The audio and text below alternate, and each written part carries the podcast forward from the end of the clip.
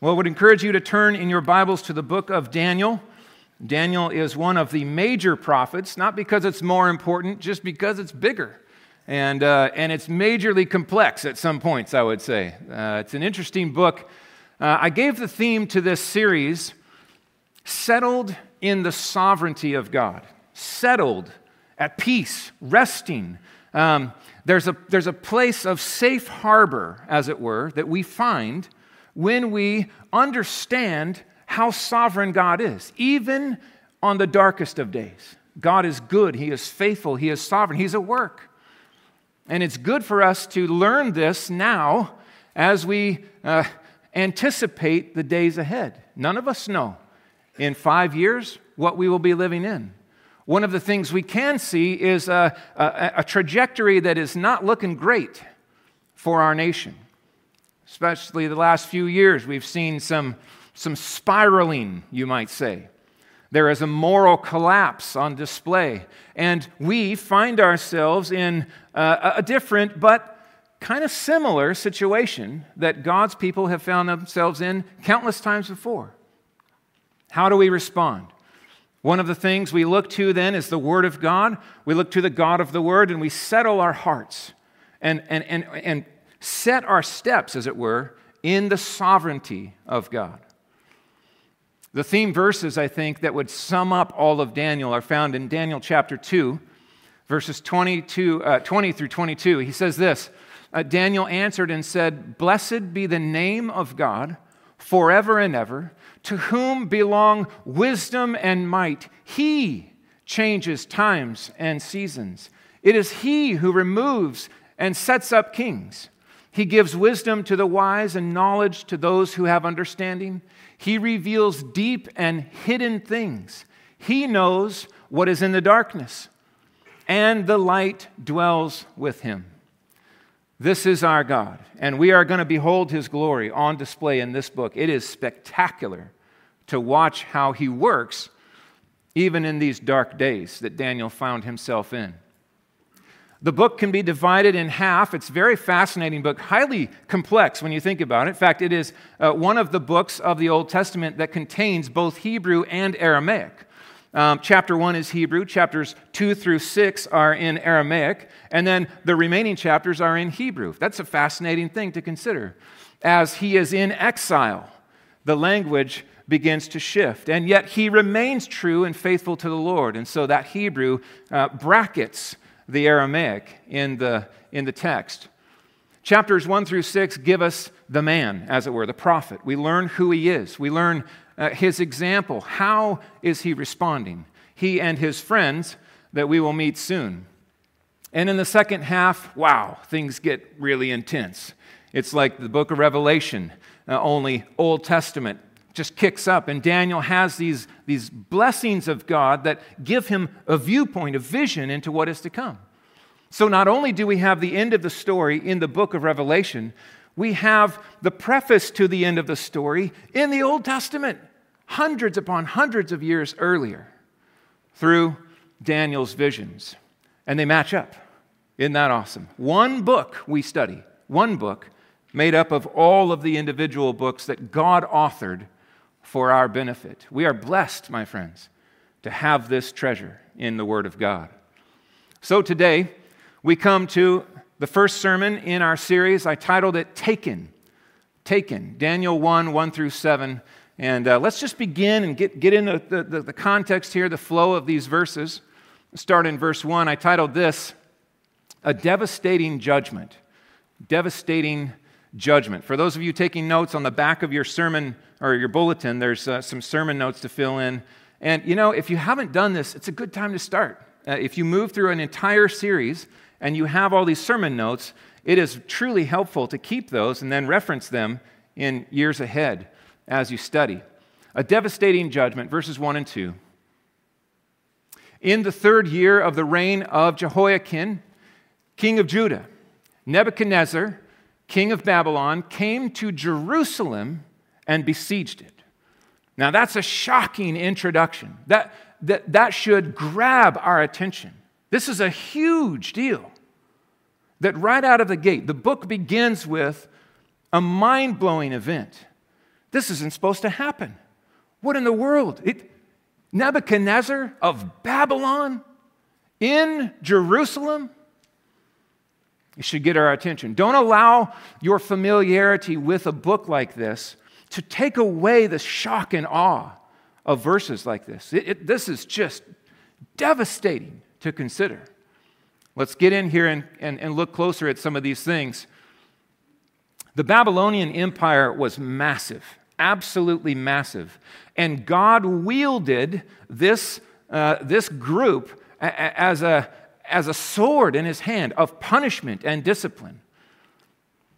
Look how big this empire stretches. I mean, it is a massive empire, and under Nebuchadnezzar, it was expanded and solidified. And this man, this man was a man of war. He was extremely successful. He did what others had not been able to do, and he did it decisively. King Nebuchadnezzar is, is no pushover. He is a dangerous man, a violent, brutal king, and he rules with an iron fist. And he has now besieged Jerusalem the backstory on this is fascinating. You remember that God's people did not stay true to the Lord, and as a result, the kingdom was splintered because of sin, because of disobedience to clear commands of, of the Lord. The northern 10 tribes broke away and even declared that Jerusalem was not necessary to come now to the temple any longer. And, and so the, the, the 10 northern tribes were the most liberal, the most compromised, and they faded first. God brought punishment, and they were, they were taken out. In fact, many believe largely those tribes dissipated, and yet the Lord preserves his remnant. God knows each of them and where they are. But the southern tribe, the southern kingdoms, made up of Judah and Benjamin, remained faithful to the Lord. At least faithful, you know, quote, quote, faithful. They stayed true to the Lord. They stayed true in worship of the Lord, and they sought to follow the Lord in faithfulness. However, they too had their issues. And let me show you this. I hope you can see this, this list. It's a little bit small, but look at all the highlights here. This is the list of the kings of the southern kingdom of Judah. It starts with Rehoboam. And guess what? It starts out bad. Oh, those two at the top should be highlighted as well. Rehoboam and Abijah, both bad. Then a good king, Asa. And then Jehoshaphat. That's a fun thing to say when you're surprised, by the way. Jehoshaphat. It's wonderful. He was a good king. Surprise. And then look at the list three bad kings, and then four good kings, and then another bad king, Ahaz. He was terrible. And then the Lord raised up Hezekiah, 29 years of Hezekiah. And then down two more bad kings. And then Josiah, the last of the good kings of Israel. And when I say good, I don't mean perfect. I don't mean perfect. Of course, David wasn't either, right? And then we run into Jehoiakim, number 18, two kings from the end of the kingdom. It was ended by Babylon, by Nebuchadnezzar. So think about how this is unfolding. Listen to how this goes. The Lord gave. Don't miss that. In your Bible, underline that. The Lord gave Jehoiakim, king of Judah, into his hand. That's Nebuchadnezzar's hand. With, along with some of the vessels of the house of God. So he went into the temple and he took holy and sacred items out of the temple. Well, that prevents faithful worship of Yahweh. He took those and he brought them to the land of Shinar. Now, if you remember that land, oh, the history on this. You remember the land of Shinar all the way back in Genesis. Nimrod and the land of Shinar, the Tower of Babel. This is, this is age old paganism. There's no worse place for items from the temple or the king to be hauled off to, and that's exactly where he's carted, along with items from the temple. And he placed them, Nebuchadnezzar placed these items in the house of his God, the, the, the, the vessels in the treasury of his God. Emphasis here, lowercase g. This is devastating. Again, if you're a faithful Jew and you're a worshiper of Yahweh, you are having this massive theological issue because it says here, the Lord gave the king and items from the temple. This is the hand of God bringing punishment as he said he would. Many places this is foretold. The prophets have been anticipating this and warning turn, turn from your sin. Don't continue in this path. If you continue down this road, God will bring a swift hand of devastating punishment. Violence and devastation. What we fail to, to, to feel as we read these words is, is all of the people who died in this. You've got to, you've got to, there's blood flowing in the streets people being killed, cut down left and right. This is a violent and devastating siege on Jerusalem. Listen to how Jeremiah anticipated the hand of God in these events. Therefore, thus says the Lord of hosts, that is the God who is over all the armies of heaven. Because you have not obeyed my words, behold, I will send for all the tribes of the north, declares the Lord, and for Nebuchadnezzar. By name, he's called, the king of Babylon. And then God calls him my servant, this pagan, ruthless king.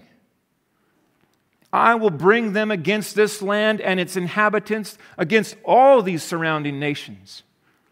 And then you go down a couple verses. This whole land shall become a ruin and a waste, and these nations shall serve the king of Babylon 70 years. What an amazing prophecy this is.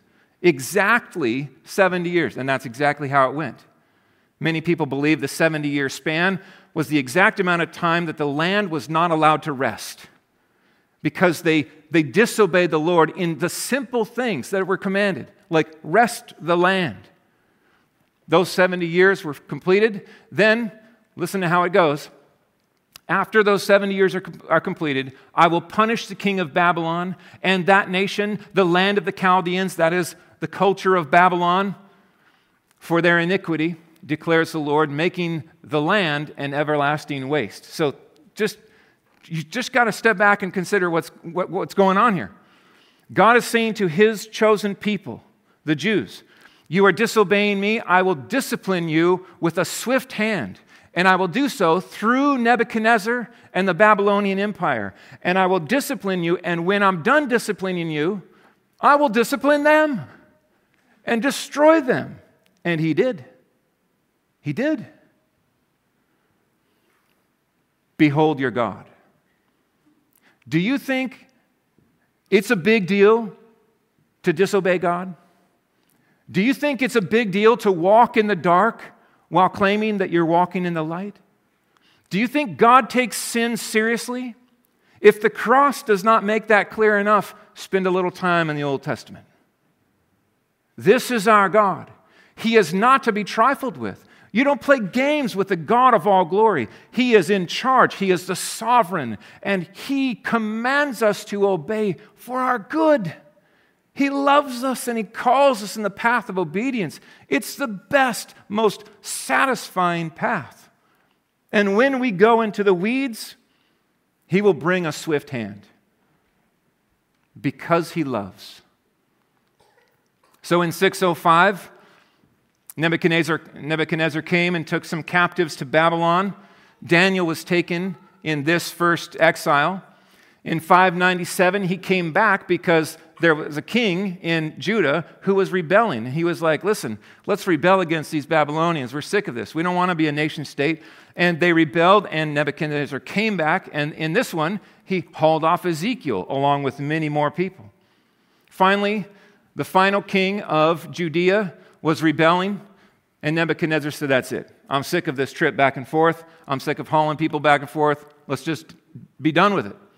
And he leveled the city. He absolutely burned Jerusalem, took the temple to pieces, and that was it.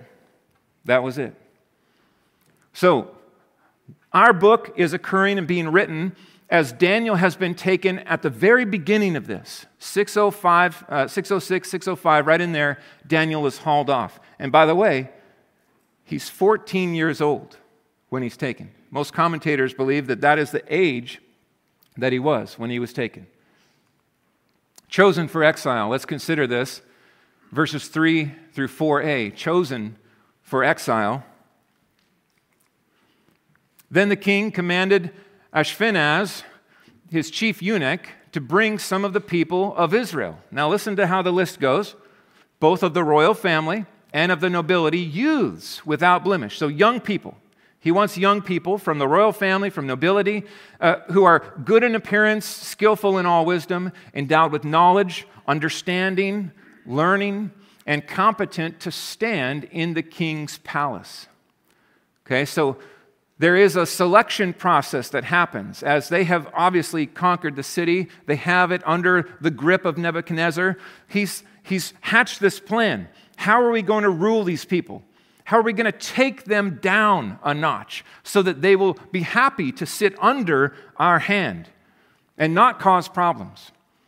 And his idea is let's take the young people, the, uh, the cream of the crop, as it were, the best and the brightest, and it becomes a bit of a brain drain on Judah. He takes the very brightest, those who are young and smart and good looking, those leaders and thinkers and influencers those who would most likely be a threat if they were left in the land. He takes them with, with him in all his, his uh, conquering uh, victory, and he, and he hauls them hundreds of miles, all the way from, from Jerusalem, all the way back over to Babylon. You talk about feeling displaced. This would have been horrific. This is trafficking if there ever was. Okay? This is, this is kidnapping, as it were. I can't imagine what this would have been like. So let's, let's just get a glimpse of this. If you are here, young people, you are, you are at the age of 12 up through 18, somewhere in there, just stand. Oh, that's all. I won't make it come up here. Just stand up if you're 12 through 18, okay? Let's look around. The best and the brightest. That's what I'm talking about, right here. Look, now, just imagine this. They're gone. They're all gone. Okay, you guys can sit down. You don't have to leave. He takes them and he has a plan. Now, I just want to ask you guys who stood how in the world do you process that? You have been ripped from your home. Everything familiar is gone. And it's very likely that a number of them have parents who were killed in the onslaught. Devastating is, is, is not even a good enough word for it. This is, this is life shattering to go through. We sometimes fail to see this as we're reading along. Oh, of course, he was taken to this and that exile. No, this is crazy. It would have taken everything familiar and turned it upside down.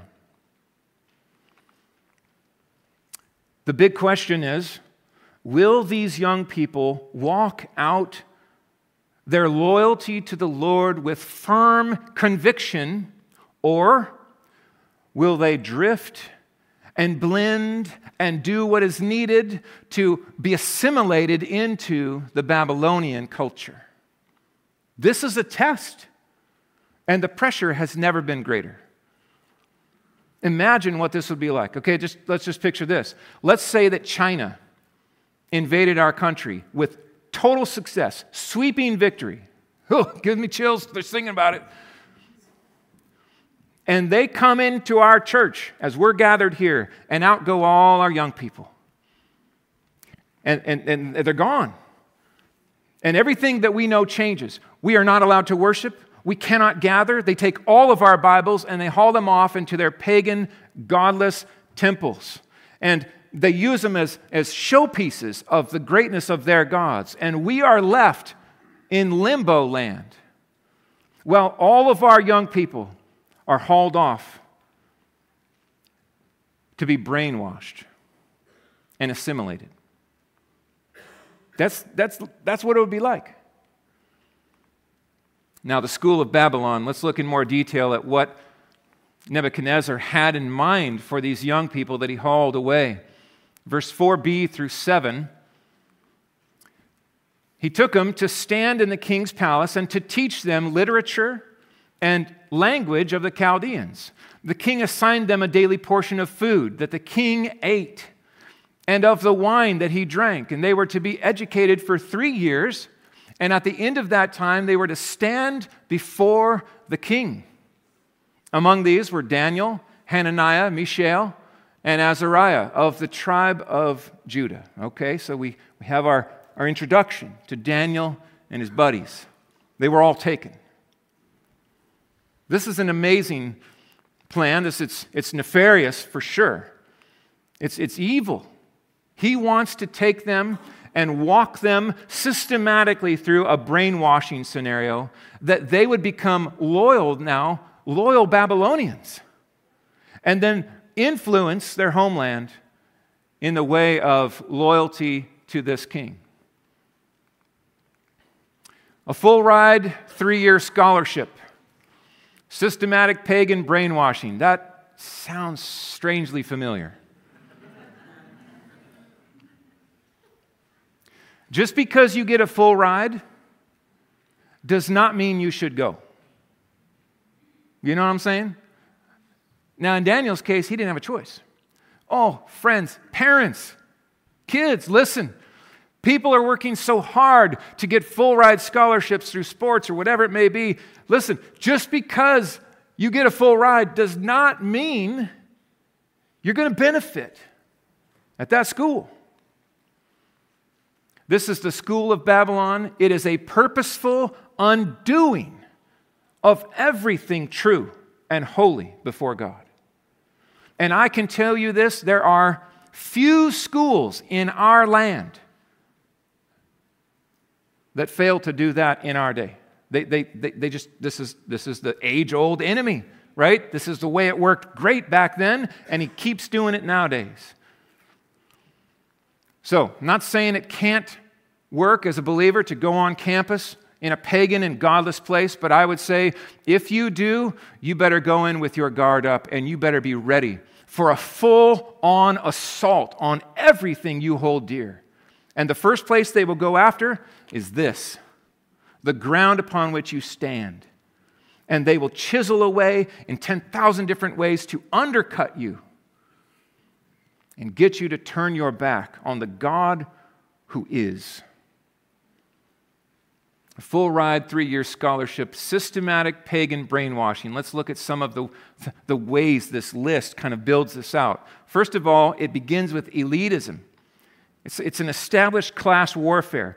They don't take all the youths, they take the ones that they esteem more highly than the others. And so, immediately, if you're chosen, you're, you're, you're tempted in pride to say, Well, I qualified. You know? Oh, you guys, you have fun, you know, with the chickens. I'll be with the king. I don't know if that took place or not, but I would say there is a, an elitism that is woven in, and oh, how that continues in our day. You, you're, you're progressive. You are progressing. You have a, an open mind. All the rest of these people are closed minded, they're fundamentalists, they're old, they're archaic and outdated. The next thing is isolation. They take them from everything familiar, they take them from their families. They remove parents. Now, hear me out. Parents, stay involved. Do not let school people or anyone take your kids and separate you away from them in any way like that. That is a that's brainwashing 101. They take them from their home, they take them from their parents' guardian care, and then they indoctrinate them. They pour garbage into their minds, and it's normal. After a little while, it becomes normal. Someone was saying it's, it's like when you walk into a room filled with cig- cigarette smoke. It's so abrasive, it just slaps you in the face. Oh, I can't breathe. But stay in that room for four or five hours, and guess what? It becomes normal. It becomes the air that you breathe. It becomes, well, this is just normal. Indoctrination may begin in a subtle way, but it ramps up. It is never satisfied. It wants godlessness, it wants paganism, it wants you and everything you stand for. Indulgence, they get the king's food, they get the best of the wine. They get to stand in the presence of the most powerful man on earth. What would you compromise to get that? We got to feel this. In our day, we go to Costco, right? We, we can go to Safeway. This was hard work, just living, eating day by day. You had to work for it. Not these people. They were fed lavishly, the king's food. This is a huge thing. We don't have to work. We just have to be here and soak in all the stuff they're teaching, and we get the best of the food, the choice wine. Hmm. Indulgence. Compromise is the goal. May start small, build up from there. Assimilation. Just, just bring them in. Just move them into the system of the world. Make them Babylonians. Make them forget their Jewish heritage. Friends, we are in the midst of this in our day. It's happening all around us. I'll say more about that in a minute, but just, just to be reminded this is not just a strategy of old, this is ongoing. It's happening today. Destroy Jewish faith and culture and replace it, reprogram it with Babylonian paganism. Make them forget about the fact that they can't worship in the temple. Make them forget about all of the things they can't do and fill their minds with all the wonderful trappings of this dark age. That's Satan. Hmm. The chief of the eunuchs called, uh, gave, gave their, them names. Daniel he called Belshazzar. Hananiah he called Shadrach. Mishael he called Meshach. And Azariah he called Abednego. What's the thing with the names? Why, why the names? Don't, don't miss this identity. Confuse identity. Make it hard to answer the question, Who am I? Well, that sounds awful familiar as well, doesn't it? What should my pronouns be? Identity is the target. And it's the first thing they go after. They change their names. It gives me shivers to think how this is happening so successfully in our day and defended as for the people when it's absolutely destroying people's lives. Daniel's name, each of these Jewish names was significant, and each of them connected to the Lord Himself. Daniel's name meant, uh, meant the, God is judge. You see the L at the end of Daniel? It's God. So, judge God. God is judge. He is the judge. Hananiah means Jehovah is gracious. It was, a, it was a worshipful thing every time his name was spoken. Jehovah is gracious. Mishael, who is like our God? There's the L at the end. Who is like our God? And Azariah, the Lord helps. When these names were pronounced in Babylon, they were seen as horrific and looked down upon. They, these, these adorn the God of, of Jews. We don't, we don't have that God here. And so they go after these names with mockery and purpose. Look at the way they change the names. Here's the meaning of the new names Belshazzar is a, is a prayer. May Bel, it's a false god of the Babylonians, protect. May Bel protect. Shadrach means the command of Aku, the moon god. He's a commander. So the, a play on the lordship. Now, Aku is the commander. Meshach, who is, uh, who is like, is what it should say. Who is like, uh, or who is what Aku is. And, and, and the, the previous name was who is like God, right? So, who is what Aku is, is his new name. A purposeful slam on Yahweh. And Abednego, servant of Nebo. That's, that's one of the harder ones. Just think, as he, as he is referred to constantly, he is saying to himself, No, no, no, it's not true. That's not true. You may call me that, but that is not true. The names, right up front try to take them down at the level of identity, and they will forget their God. Friends, I hate to say this, but Babylon is already here. We consider our day. They're not at the border. They're not knocking on the door. They're not trying to get in. They are here. The Babylon in, is in full effect. Our culture is increasingly pagan and dark and godless, and the gloves are coming off. And the question is, where do you feel the pressure? And then, how are you responding? The reality is, is that the pressure is on, and there are many believers who are caving to it, compromise. There are churches today who are not preaching the word of God as they ought because of Babylon in their midst. Will we walk faithfully with our God, or will we cave to the pressure to conform, to appease, to fit in? It's not fun standing out. We have so much to learn from Daniel and his friends. Oh, this is so relevant for our context in the day in which we find ourselves. Look around at what's happening here elitism, class warfare, all this CRT stuff is just set to divide and destroy. All of this, this, these movements with great labels are so purposefully slippery and toxic to unity, to true unity. They deny the gospel. Isolation, trying to keep people locked in their houses, on social media, on their devices, or kids removed from their parents' survey. Like, what, what are they being taught? Well, you don't have the right to, to know that. Really? I'm their mom or dad. Like, what, what do you mean I don't have the right? Let me just encourage you parents who have your children in school, public or private, public or private, tune in. Just tune in. Stay tuned in. This is a dangerous state right now. Dangerous.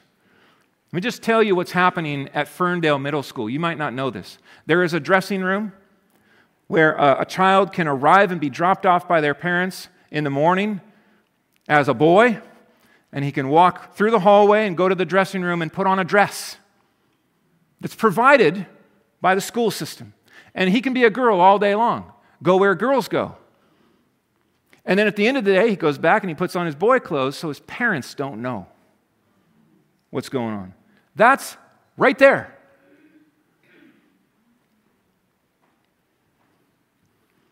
Tune in. Tune in. Students, hear me out loud and clear. Listen close. Stand with the Lord. Stand with God. Talk with your parents. If something weird goes down at school, tell, their, tell your parents. Let them know. Bring them in. Invite their involvement in your journey through school. It's so important, never more important than in our day. If there's a book assigned, make sure your parents see it, read it with you. Tune in and be involved. These are dangerous times. Indulgence and, comp- and, compromise, assimilation is the goal. And I'll tell you this Christians are especially targeted, especially so. We have to be aware faithful witnesses in a foreign land. That's what God has called us to be. That, that, is, that is our assignment.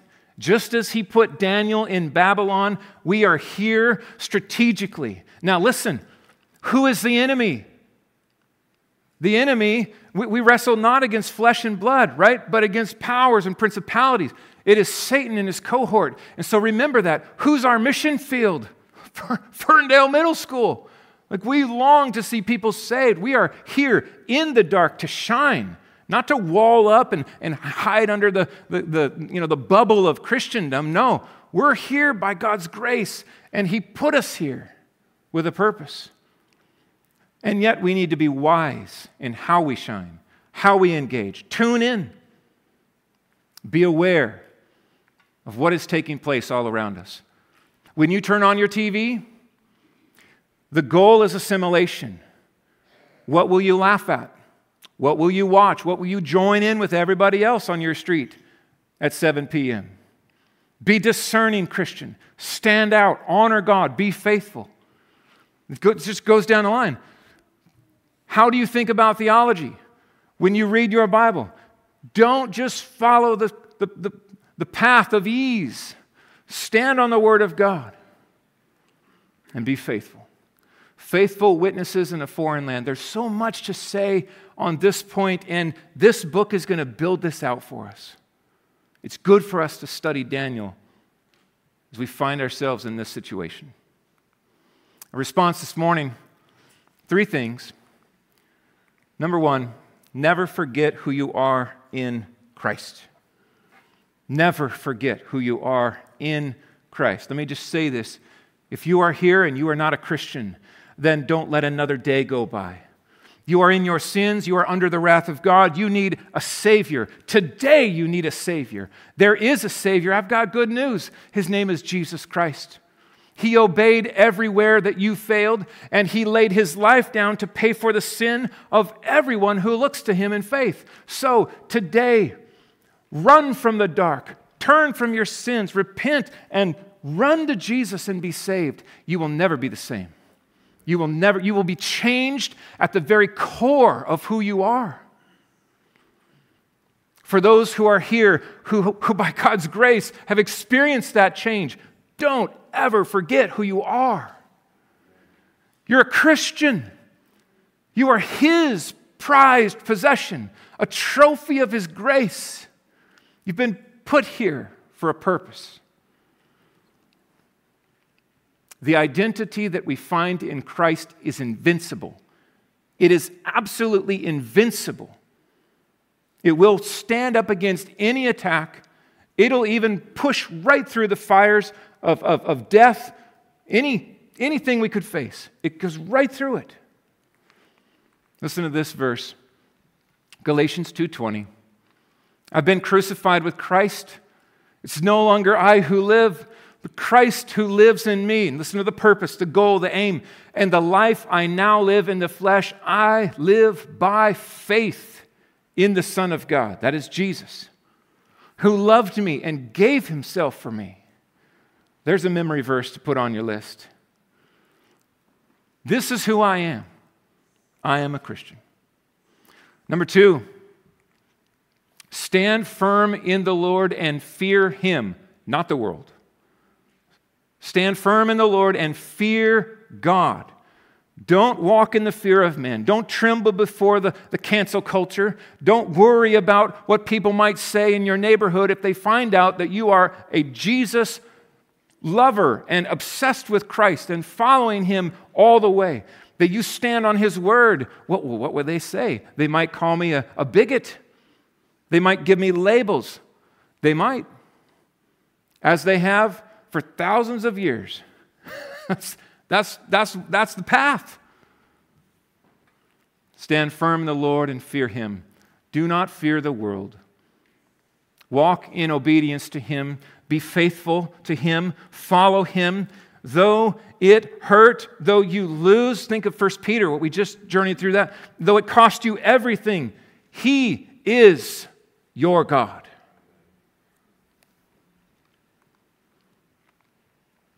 By the fear of the Lord, one turns away from evil. Oh, what a simple verse. But so good for us to be reminded. How do I avoid this darkness? How do I stand and shine bright? i tell you how. Fear the Lord. Do not be conformed to this world, but be transformed by the renewal of your mind, that by testing you may discern what is the will of God, what is good and acceptable and perfect. If the world says evil is good, then what do we bring to bear? We bring the Word of God to make sense of what is upside down. And it rights everything, it, it, it shifts it, it makes it as it ought to be. It's, it's beautiful and right and true. We need His Word. That is how we avoid being pressed into the mold of the world. And lastly, remember that God is faithful even in the darkest of times.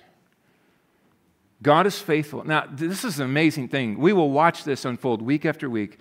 God is judging Israel. They've carted off these young people, and here's Daniel and his buddies. They are in a foreign land, everything's upside down, and yet, watch how God works.